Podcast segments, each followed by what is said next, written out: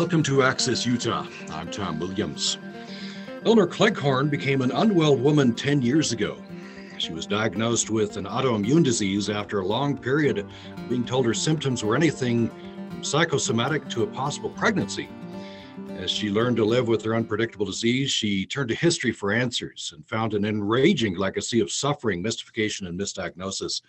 In her book, Unwell Women Misdiagnosis and Myth in a Man Made World, Cleghorn traces her almost unbelievable history, the almost unbelievable history of how medicine has failed women by treating their bodies as alien and other, often to perilous effect. Today we're on Zoom. Our guest, Elinor Cleghorn, joins us from Sussex in England. Welcome to the program. Hello, Tom. Thank you so much for having me. Appreciate you joining us uh, and the magic of Zoom, I guess, right? Um, magic, the magic of Zoom. From each other. Um, so you have a background, I understand, in feminist culture and history. Critical writing has been published in several academic journals. I have a PhD in humanities and cultural uh, studies. I understand you've uh, appeared on the forum for the, with the BBC, which, by the way, airs on Sundays here on Utah Public Radio. So that's a nice, nice connection. Oh, fantastic! So, congratulations on the book. Uh, very important, uh, very interesting. I'd like to start with a bit of your uh, story. You you you bring that in the end of your book, but uh, then we can maybe loop back around. Um, so, uh, in the introduction, uh, you became an unwell woman ten years ago. What what were what were some of the symptoms? What were you experiencing? I had just had my second son. I was 30 and I'd been through quite a complicated pregnancy with him. He developed a heart condition. And while my doctors were trying to puzzle out what was causing this condition, they did lots of tests on me and they found that something was happening in my own immune system that was attacking my unborn baby's heart. So my doctors knew that something was happening in my body, but of course, their focus at the time was on making sure that my unborn son's heart could be corrected and that he would be born healthy. He was thankfully born healthy and well. Um, but about nine weeks after that, after his birth, I developed a heart condition of my own. And I was um, ill for about a month or so um, with lots of pain and feeling, you know, just very unwell. And I ended up being taken to hospital. And as my doctors tried to sort of fathom out what was wrong with me, none of them really looked back over the notes and put together the pieces of the puzzle of what had happened during my pregnancy and what was now happening to me.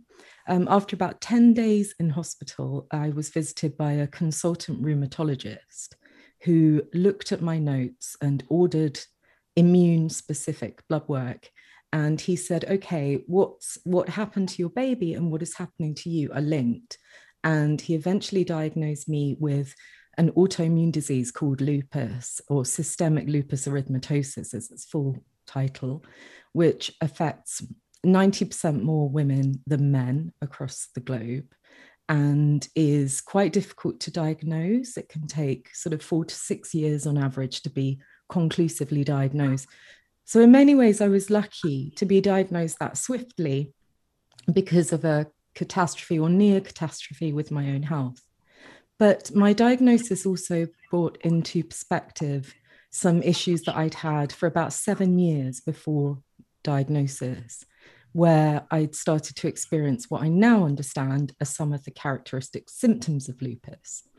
So, autoimmune diseases, especially ones that are systemic, like lupus, they can manifest in lots of different symptoms and affect the body, soft tissues, and organs in myriad different ways. So, from my early 20s, I've been experiencing joint pain, which is a very common symptom of lupus, and swelling and other odd symptoms like migraines and nausea. And these sort of happened intermittently and would wax and wane. And I would go to see my GPs, my doctors. And every time I came and tried to sort of explain how I was feeling, I was dismissed as either being hormonal or anxious and work stressed.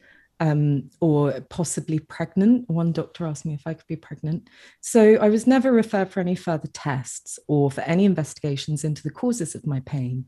So my diagnosis made me understand that this disease had been lying latent in my body for years and it just helped me make sense of what had happened in the past And of course, if I'd been admitted for further tests or my pain had been taken a little bit more seriously as the sign of an underlying disease, I might not have had quite the sort of health crisis that I ended up having later. So, uh, you made reference to a couple of the potential diagnoses, but I think it's range everything from, oh, it's maybe psychosomatic to, I, I think, uh, possible pregnancy, right? There's a broad range of things that were, I guess, put forth uh, as potential diagnoses. Yes, there were. So these sort of potential diagnoses tended to be, I guess, more sort of stereotypical ideas about what might be making women unwell. So more, less diagnoses, I would say, and more assumptions about what might be the cause of, you know, a woman, a young woman in her 20s, the pain that she might be experiencing. Um, so it was yeah, it was a sort of attempt at diagnosis, but one that where a stereotype about women's a woman's pain or a woman's relationship to her pain sort of obscured any sort of further thinking about what might actually be happening. And you say you write that uh, you say you started to believe that you must have been making it up. Pain was all in your mind. You, I guess the so persistent was the pushback that you you came to believe that uh, well maybe I am, maybe it is psychosomatic.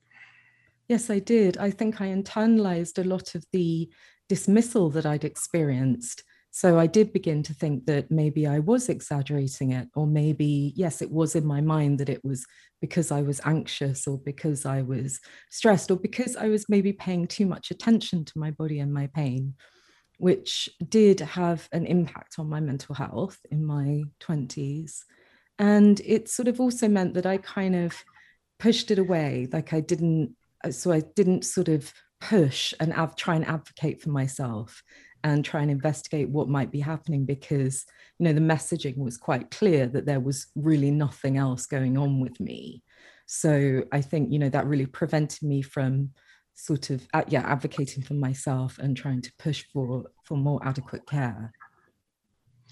Obviously one effect for you was you did some research and wrote a book right? But uh, be, before you got into that research i'm curious did did you suspect that uh, well there might be gender bias here I think the gender bias that I was aware of or that I was able to acknowledge was sort of anecdotal. So I would you know think about what had happened to me and then as i talked to female friends to relatives little stories would come out about how they had experienced similar kinds of dismissal and distrust especially around quote unquote women's problems you know related to menstrual health related to reproductive health to gynecological issues so I sort of knew intuitively and anecdotally that this was an issue that was definitely impeding the medical care and health of people that I knew. But I think, in terms of understanding that gender bias in medicine was a systemic problem, a medical cultural problem, I think that understanding really came to me as I began to delve into the history first of lupus as a way of answering some of the questions around my disease that my doctors and consultants were unable to answer. And lupus currently is incurable, like the majority of autoimmune diseases is incurable. It can be managed with medication and treatments and therapies, but it's incurable. But also, medicine at present doesn't understand exactly what causes autoimmune diseases or why these diseases tend to have a female prevalence. So, even though I had excellent consultants and doctors looking after me after I was diagnosed, they were unable to answer some of the more fundamental questions I had about why I was unwell. So, history provided me with a way of sort of getting to grips with how that knowledge had been obscured or what might have happened over the centuries and decades to prevent or, or sort of limit our understanding in the present of these more complex chronic diseases that affect women. Um, so let's jump in here. This is, um, uh, I mean, from that anecdotal uh, history, which I've I've heard as well. We you know we hear it in the press, and I think it's maybe becoming a little more well known. Um, before we jump into the history, there is an emotional component here, right? The introductory materials use the word enraging history. It's, um, it, you know, you go back to ancient times to today, and uh, one of the emotions is, I guess, anger, probably. I think, yes, it is anger inducing. And the history, what I really wanted to do is, as you mentioned, issues around the treatment of women when they navigate their illnesses and health conditions and uh, new phenomena like the gender pain gap, which explains why women, um, or explains that women tend to have their pain devalued in clinical settings compared to, to men's pain. These issues have been, I think they've become um, current sort of cultural touchstones just really over the last few years. So we're beginning to have more research that sort of legitimizes these anecdotal understanding that women have that they have to battle or struggle a little bit more to be cared for adequately when they are unwell. So going back, what I wanted to do was trace this back. And okay, so we haven't uh, we have an issue and it's beginning to be addressed now in sociological research, in some clinical practice, and we're beginning to think about how to tackle it. But what I was interested in was where it came from in the first place. So I wanted to go right back to the beginning to trace the evolution of knowledge about women's bodies, minds, and illnesses so that I could sort of build up this narrative story, this picture of how we got to the place we are today. And a lot of that, those stories that I uncovered uh, are enraging, principally because medicine, especially before it became the evidence based science we know it to be today, was really a system of social beliefs or a system of ideas that reflected the social status quo of the time. So if we go back to, to ancient Greece, where some of the first, earliest medical tracts in what we would call our mainstream scientific modern medical canon were written. So I'm talking about, for example, the Hippocratic corpus, which are the collection of sort of foundational texts on the care of the human body from which we get our Hippocratic oath that our doctors still swear today. And those ideas that first formed this, this foundational knowledge about women's bodies, about women's organs, about women's illnesses, were also reflections of who women were supposed to be in society, you know, what their purpose was, and at that point, I mean, ancient Greece was a patriarchal society. Men were dominant in that society, and women's primary role was to bear and raise children. So, in terms of the limited access to kind of empirical understanding of the body, for example, the ancient Greece, uh, ancient Greek physicians weren't dissecting; they were approximating through symptoms. They were developing understanding based on what they could see and hear.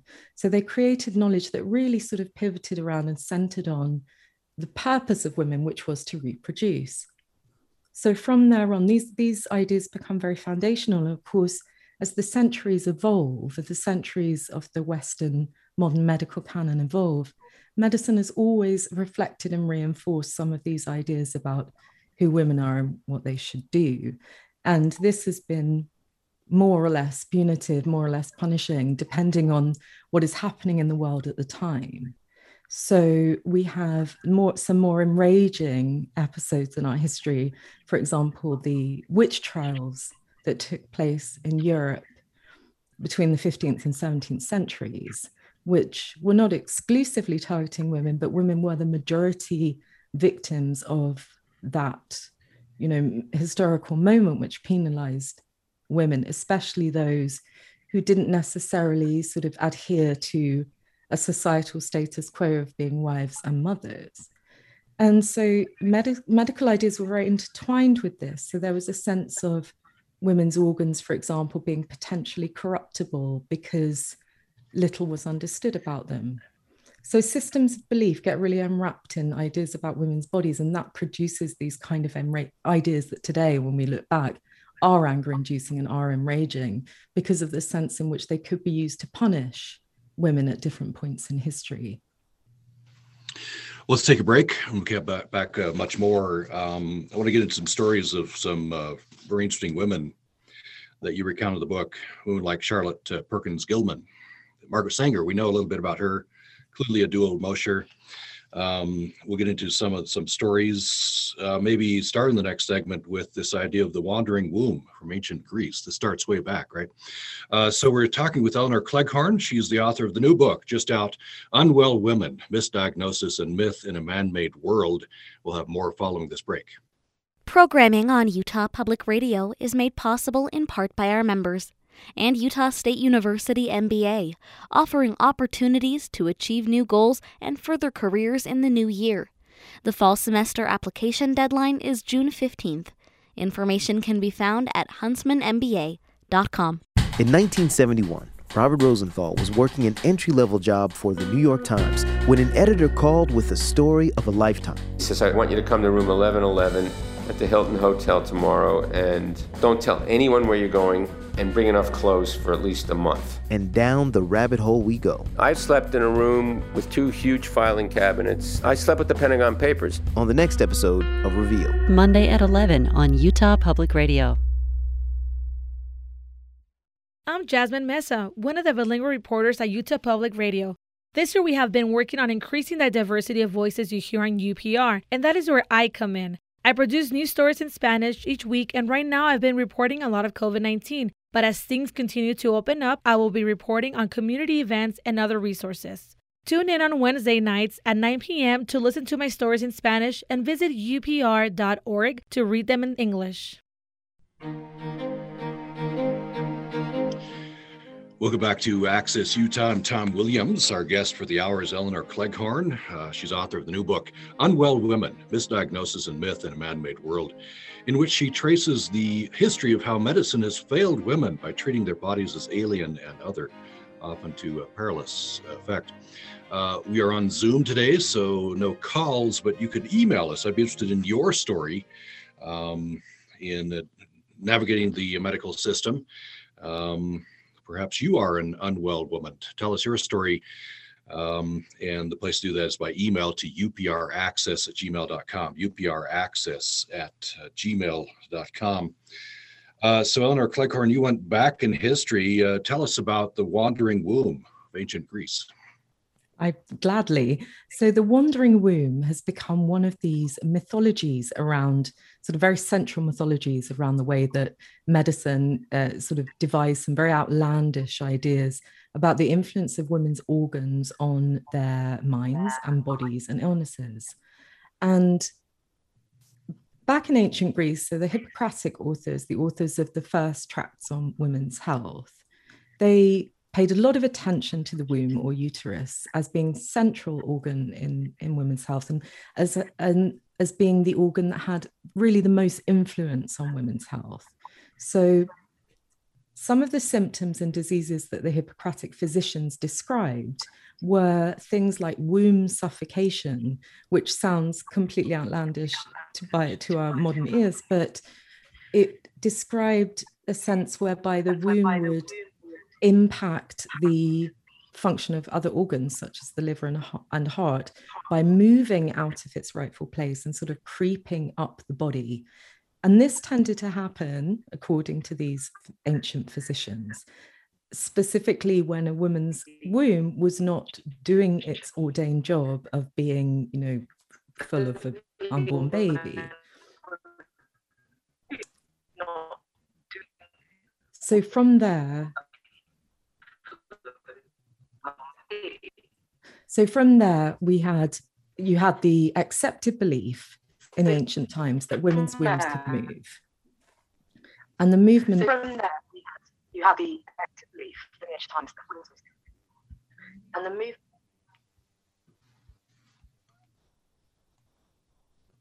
Hi. Yeah, looks like we're cutting out uh, up a bit there. Are, are you back with us? I am back with us. Sorry about okay. that. I'm not Great. sure what happened. Great. I'm back with us. Um, yes, so as I was saying, so the ancient Greek uh, physicians developed these theories that women's wombs could somehow creep around their bodies and impact the function of their organs, such as their heart and liver. So this really created the sort of basis for a notion that a woman's uterus had a really profound impact on her body because it was somehow had a sort of animus or a kind of capacity of its own.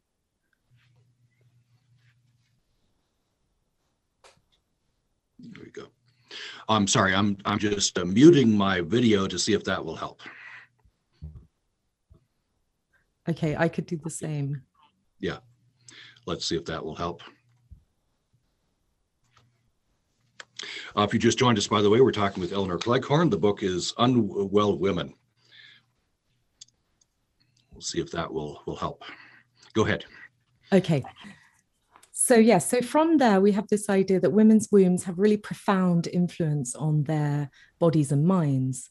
And the wandering womb actually was something that was discussed by Plato in a poem in which he said that a woman's womb could kind of creep about as if like an animal from a lair.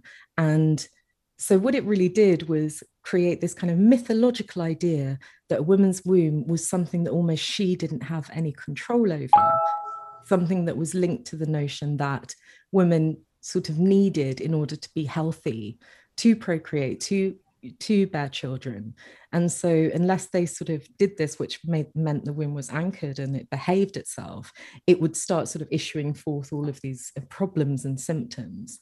And although theories about the wandering womb were quite swiftly debunked, um, Galen, the famous Roman physician, after he performed dissections, realized that the womb was in fact anchored in place by, by tissue this oh, the residues of this old mythology really persisted through the centuries in terms of this idea that a woman's womb, a woman's uterus, has a, such a profound impact on her health that it can sort of cause illnesses and diseases if it isn't performing the social duty of mothering.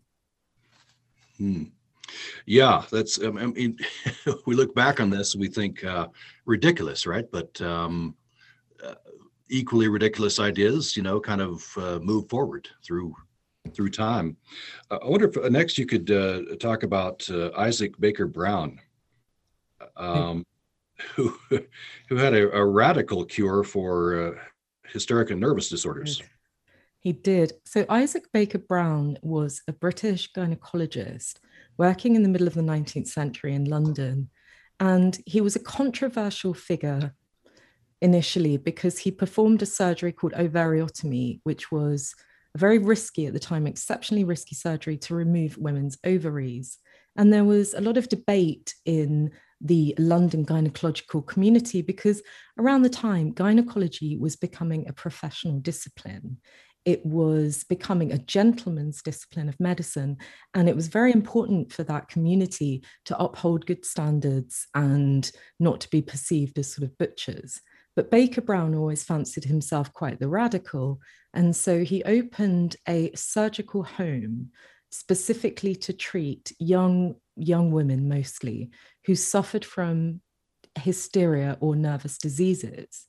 And he believed, rather barbarically, that a lot of nervous illnesses and also diseases like epilepsy were caused by untamed sort of sexual desires in young women. And they were actually activated in the body principally by the practice of masturbation. So he believed that by um, amputating part of woman's clitoris, that she would sort of be able to be cured, firstly, of her ailments, including something like epilepsy, but that she would, more specifically, that she would start to accept her domestic role as wife and mother that she would sort of calm down her desires and thoughts and become marriage- marriageable. Um, but this was a highly, highly contentious practice. And even at the times, it was deemed controversial and deemed to be very barbaric. But yet, Baker Brown created a climate of fear around the idea that young women were making themselves ill and making themselves morally corruptible by engaging in this you know practice of masturbation. So he he really was very active in promoting the clitoridectomy as the procedure was called as the as a cure for sort of hopeless young women who would otherwise you know not be married and possibly even fall into a life of vice and prostitution um, eventually isaac baker brown was hauled up in front of the council of the obstetric um, and Gynecological Council of Great Britain. And he was expelled by nearly unanimous vote for um, devising this um, mutilation that was leaving women, you know, sort of not just physically but scarred, but also socially scarred. So he was expelled, and then he got very ill and died, and never practiced. He never practiced medicine again, and then he died. But it's a really, it's a very dark episode in the history of British gynecology. But clitoridectomy was a practice that was performed elsewhere by you know doctors who deemed themselves to be more compassionate because masturbation was seen as a serious pathology at a certain point in the 19th century and it was definitely linked to chronic to what we now would understand to be the symptoms of chronic illness so pain seizures uh, mental health issues, but were then seen as something that could all be sort of indexed back to a woman's sort of untamable desires or inability to exert enough rational control to stave off diseases of the body and mind. I want to read um, one of your epigraphs. So this is Anne Boyer from The Undying, published 2019. The history of illness is not the history of medicine. It is the history of the world and the history of having a body could well be the history of what is done to the many in the interest of the few. Pointing out that, uh, you know, although Isaac Baker Brown, this was highly contested in the end, the medical establishment, you know, uh, rejected this this practice. But these underlying ideas, right? Even as science, even as medicine was going to to, to be more science and evidence based, um, culture plays a role, and I think probably continues to play a role. It really does. And this spirit in which something like the clitoridectomy was able to happen in the first place was also because these ideas about women's sort of pathologies, the, the sense that women needed to be you know cured they always needed to be cured of kind of the basic issues of being a woman so that means a tendency to be irrational, a tendency to develop nervous disorders, which were believed to have a profound influence on physical health. These ideas were, were very much accepted, so they could be very easily exploited too to more barbaric aims, such as uh, those of Baker Brown. I mean, it's still the same spirit of thought that went into the overuse of the ovariotomy procedure, which is the removal of the ovaries, which was done in the 19th century to help uh, treat otherwise inoperable cysts and tumors. So it was it did have a purpose and it was an advance in medicine, but it was also something that was overdone because there were gynecologists and gynecological surgeons who were wanting to sort of perfect their practice and further their reputation. And because women were already so pathological, they were sort of a willing, well, not willing, but they were they were an easy subject. You know, they were a ready subject upon which to devise remedies, treatments, and apparent cures for pathologies that really were social issues, not issues that had not illnesses and diseases with you know a bio, real biological cause in the body itself.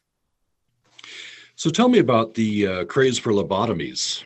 This is the 1930s and 40s and you you write that uh, by 1942 75% of the patients of uh, these doctors were were women. Uh, let me just uh, read the quote you and then have you talk about this. You say, in an era where a mentally healthy woman was a serene wife and mother, almost any behavior or emotion that disrupted this uh, domestic harmony could be interpreted as justification for a lobotomy. This goes back to what you were saying before. Uh, this seems even more extreme, right? Lobotomy. Yes, it was really extreme again a treatment for that was popularized because women were always deemed to be sort of on the verge of kind of losing their minds and this tended to be related back to how readily they accepted their domestic roles as wives and mothers. And the lobotomy became popularized after the 1930s as a radical cure for mental ill health especially in women. And you know, some of the stories related to these lobotomies are completely harrowing. I mean, it was an unnecessary and barbaric procedure that had a really detrimental effect on the mental health, mental capacity, and emotional, you know, well-being of people who underwent it. That's if they survived the procedure. And Freeman and Watts, who were the neurologists who popularized the frontal lobotomy as a treatment for mental illness in the 1940s especially, published a book in which they included lots of case studies of women, mostly housewives, who were deemed to be, you know, miraculously cured of their nervous disorders, of their melancholy, of their, you know, hysteric tendencies by, you know, having a portion of their brain removed with a drill. And one of the stories that really haunted me was of a middle-aged housewife who had been suffering from what I think what they called emotional instability. So what we would understand probably to be depressive disorder. And she underwent a lobotomy. And afterwards, her husband apparently described her as being full of, and I quote, don't give a damnedness.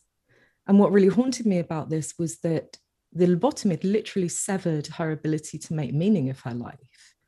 And they talk about how she was, you know, retreated into an almost infantile sort of state of kind of bliss where nothing worried her. But of course, her mental capacity had been damaged to such an extent that she couldn't make meaning of her life. Yeah, that's uh, that's very very troubling.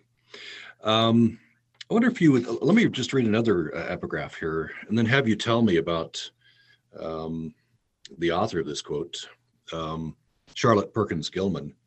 So, quoting here, as you do in the, in the book epigraph, Charlotte Perkins Gilman. This is from 1892. She says, "You see, he does not believe I am sick, and what can one do?" If a physician of high standing and one's own husband assures friends and relatives that there is really nothing the matter with one but temporary nervous depression, a slight hysterical tendency, what is one to do? It illustrates a you know power imbalance uh, here, not only in the, in the marriage but with the medical uh, profession. Uh, tell me about Charlotte Perkins Gilman. Yes, thank you.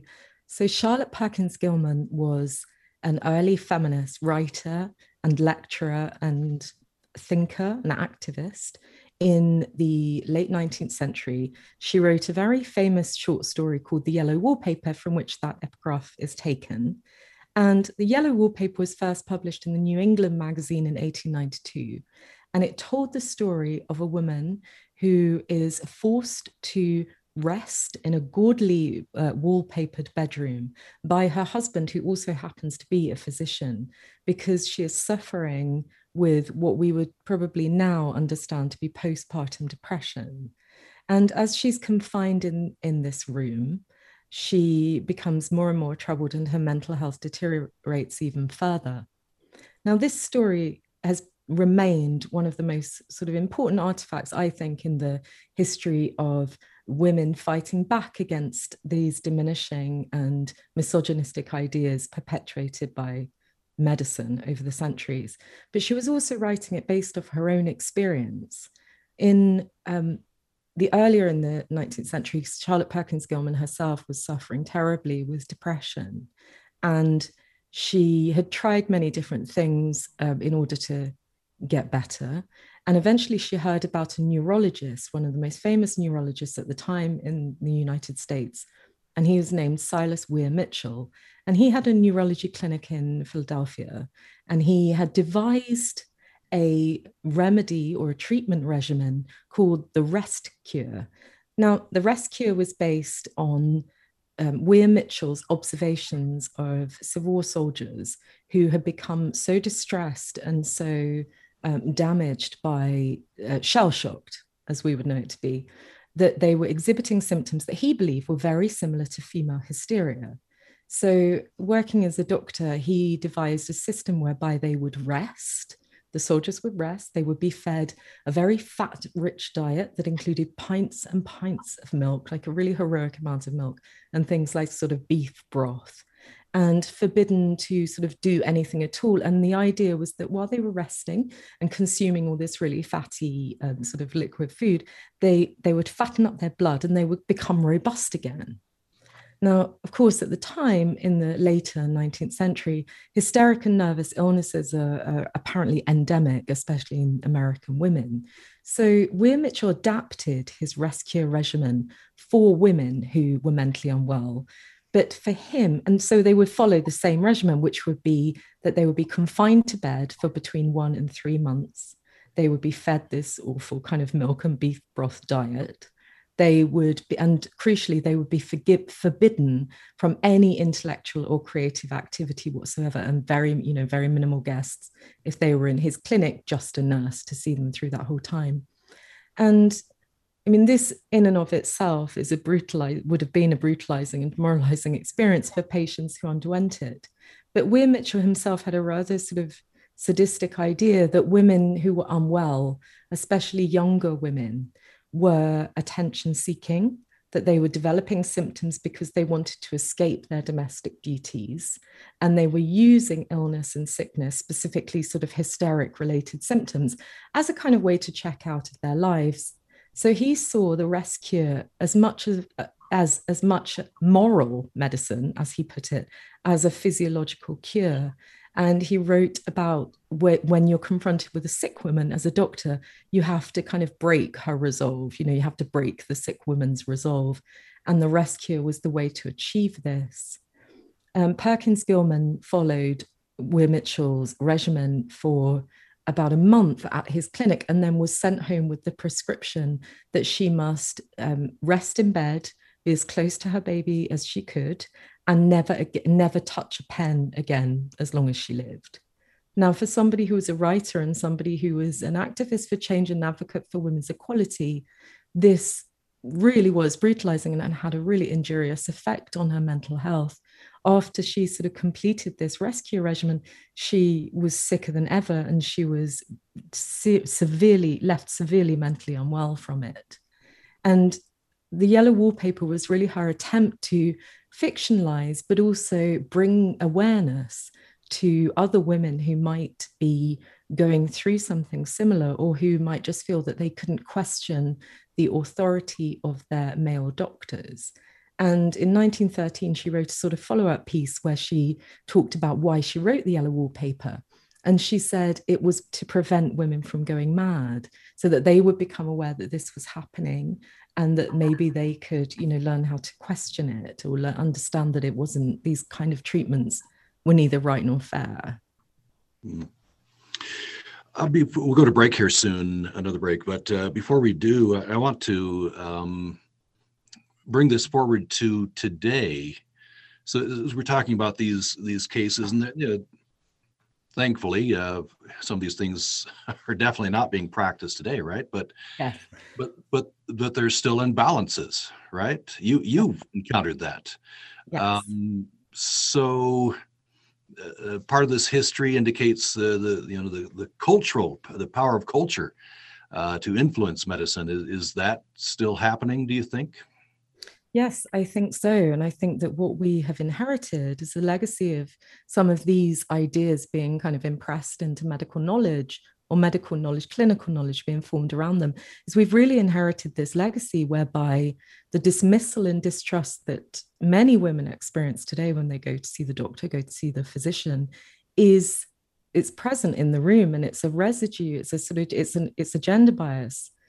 Indeed, it's a social one, but it's also cultural too, because medicine has always reflected the culture and we those myths have enormous sticking power. So even though we might not be telling a woman to go rest for 3 months and invalidating the fact that anything's wrong with her at all we the, our tendency perhaps to believe that when a woman in, is in pain the cause is primarily emotional rather than physical is part of the residue of these old ideas and practices well, let's take another break. We'll come back with our last segment after the break with Elinor Cleghorn, uh, who is joining us by Zoom from Sussex in England. Her new book is, is just out Unwell Women Misdiagnosis and Myth in a Man Made World. More following this.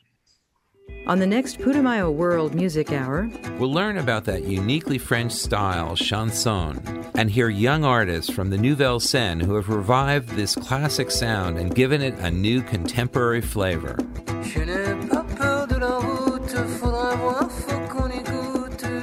I'm Dan Storper. And I'm Rosalie Howard. Join us for a musical visit to Paris on the next Putumayo World Music Hour. Join us Thursday night at 10 on Utah Public Radio. For the past two years here on Utah Public Radio, we've been bringing you a weekly dose of research and exploration. We call it undisciplined because we work really hard to take scientific studies, which are usually written in journals intended for people who share a background in a subject matter, and make them accessible for just about everyone. There are more than 100 episodes available wherever you get your podcasts, or you can catch us every Thursday morning at 10:30 here on UPR.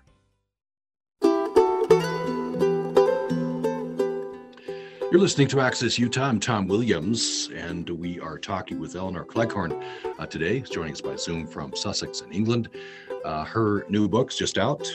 Um, it is called Unwell Women Misdiagnosis and Myth in a Man Made World. Um, she traces the history of how medicine has failed women by treating their bodies as alien and other, often to perilous effect. And in the book, she tells her own story. Uh, she says she became an unwell woman 10 years ago diagnosed with an autoimmune disease after a long period of being told her symptoms were anything from psychosomatic to a possible pregnancy. Um, so, Elinor Cleghorn, I was uh, in a review of your book in The Guardian. They pointed out an interesting parallel. Um, I'll just quote The Guardian. During the recent anxieties about the AstraZeneca COVID vaccine, its possible link to blood clots, many women felt obliged to point out on social media and the press that the risk of fatal thrombosis was significantly higher from using hormonal contraception. And then the Guardian goes on to, to list a history here of uh, how women had to to speak up uh, uh, because of, of this problem. And then um, then they quote you. I'll quote you here. Um, from the beginning, the pill was couched as a way for women to take control of their bodies and fertility. But this also means that the costs, physical and mental, remain women's burdens. There's there's another cruel irony, right? Yes. It is a cruel irony. The AstraZeneca, the issues around the AstraZeneca COVID vaccine in the UK related to potentially fatal thrombosis, especially in women under 30, really did enliven these debates or bring these debates out around the fact that women are expected to um, to just sort of accept the risk that comes with the taking the contraceptive, hormonal contraceptive pill. And this was often pointed out, as you say, Tom, that there was a, you know, a cruel irony in the fact that the AstraZeneca vaccine, you know, the cases, especially of fatal thrombosis, were very, very small.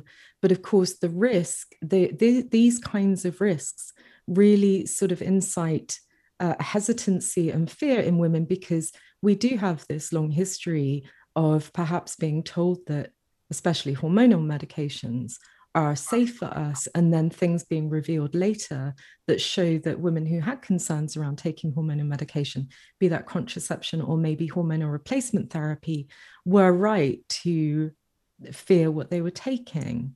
And of course, today, you know, we have much more refined and lessened doses of hormones in things like the combined contraceptive pill but it's been a really long journey for women to be accepted and listened to carefully when they complain of symptoms that they believe intuitively are linked to taking hormonal medications. I want to uh, maybe move a little bit. I want to treat another couple of subjects, but to be to make sure we get this in, I want to uh, talk about uh, solutions. You, you, what can be done.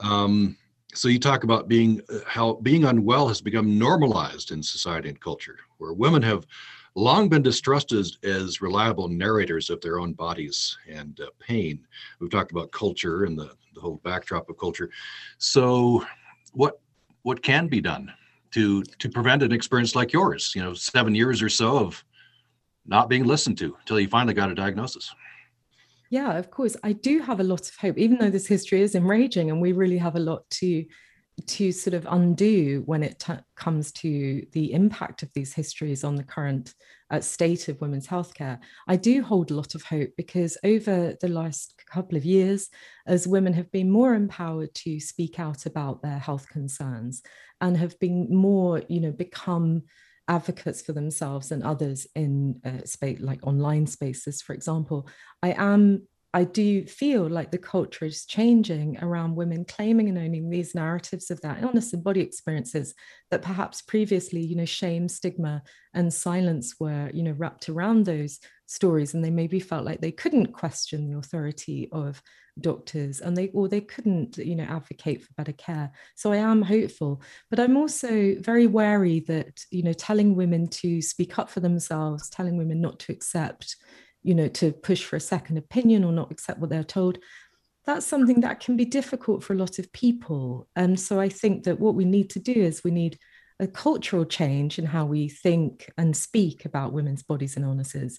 But that needs to go hand in hand with systemic change from the top down in terms of we need more information that trickles down to GPs and doctors who are invariably the first point, port of call for a woman when she is in pain. So we need more, you know, large scale research projects that look into the causes and causes of these more complex, difficult to diagnose illnesses in women. So that things like diagnostic times, which, you know, for endometriosis is seven to 10 years at present, uh, these diagnostic times need to be streamlined for both for, for women's own health and, and lives and safety, but also just to improve our health services too and the burden on our doctors. So I think, yeah, we need cultural change and we need systemic change. And I do feel hopeful that this is happening as issues such as the gender pain gap become legitimized and they're becoming the subject of studies. So, you know, there are sociologists out there working out whether bias training, for example, can work for GPs, or whether there can be a different kind of onus on how people are spoken to and negotiated with when they're in the, you know, the operating, uh, sorry, in the uh, doctor's surgery or the doctor's office. So, I, and I am hopeful that this is beginning to happen, the cultural and systemic change that we, you know, desperately need you in the book you talk about a combination of misogyny and racism. I wonder if you could treat that for a few minutes here, just a couple, two or three minutes we have at the, end of the program. Uh, important intersectionality of this problem. Of course. Now, of course, you know, it's often said that the gender pain gap, it's not, it's something that, you know, widens depending on who you are. You know, women are not a monolith. And for someone like me, who is a white woman, I have um, uh, statistically better care than a Black, Asian, or ethnically or Latino or ethnically diverse woman who will experience the double um, obstacle of racism and sexism. And we also have a really ingrained history of how we think about women's pain, about Black women's pain specifically, that has sort of haunted medicine's history since at least the early mid uh, 19th century, when the perception that Black women were insensible to pain compared to white women was used as a justification for some horrific abuses against Black women's bodies um, in the name of gynecological progress.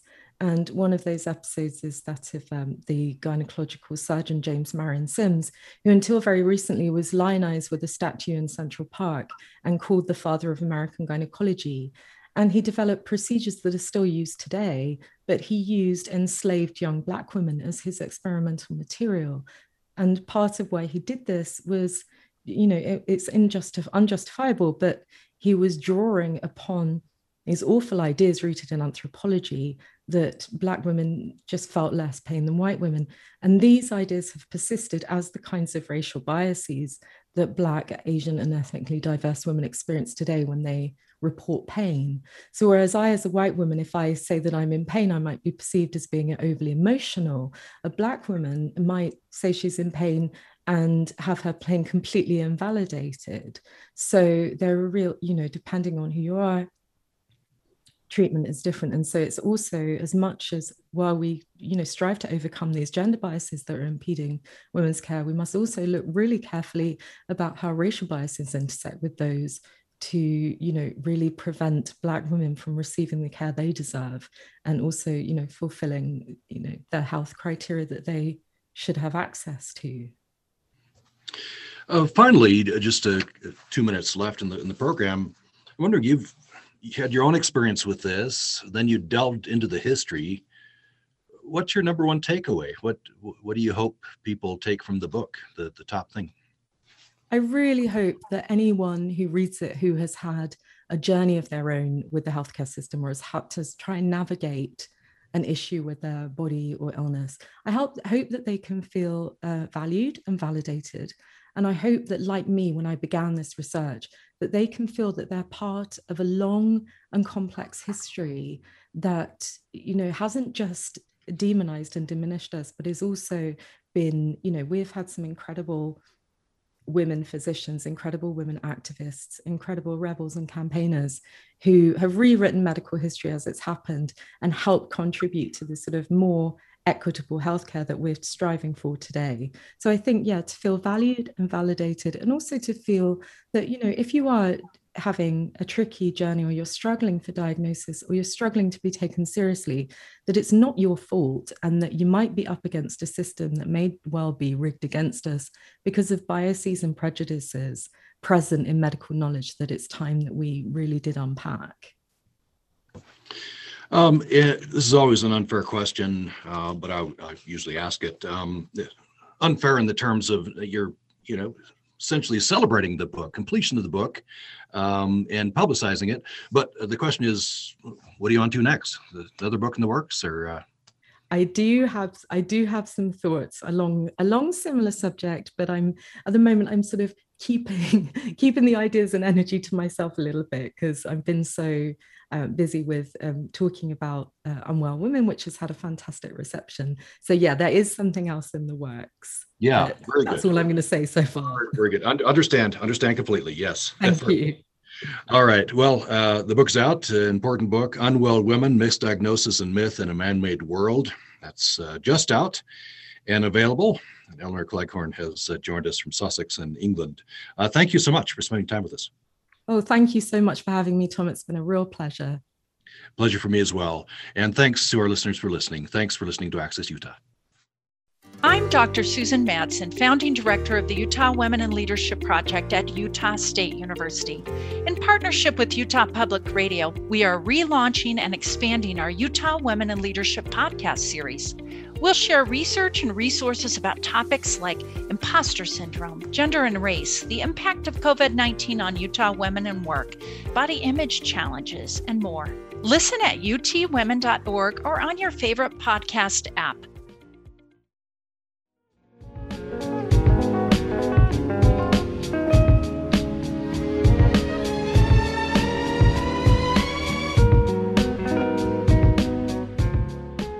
Listening to Utah Public Radio, a statewide service of Utah State University and the College of Humanities and Social Sciences. This is KUSR Logan, KUSK Vernal, KUSL Richfield, KUST Moab, KCEU Price, KUSU FM Logan, and heard online at upr.org.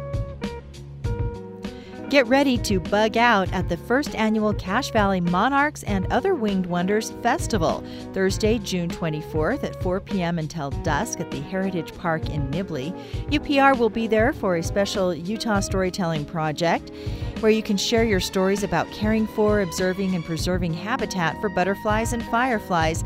Look for the white UPR tent and sign up to record your story, poem, or song in celebration of our winged wonders. See you on Thursday, June 24th.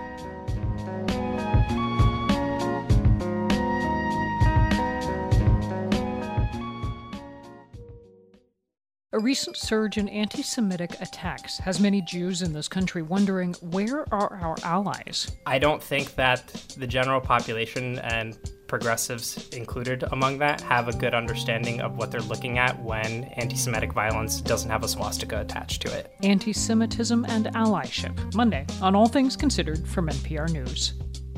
That's this afternoon from 3 to 6:30 with your host Shalane Smith Needham on UPR.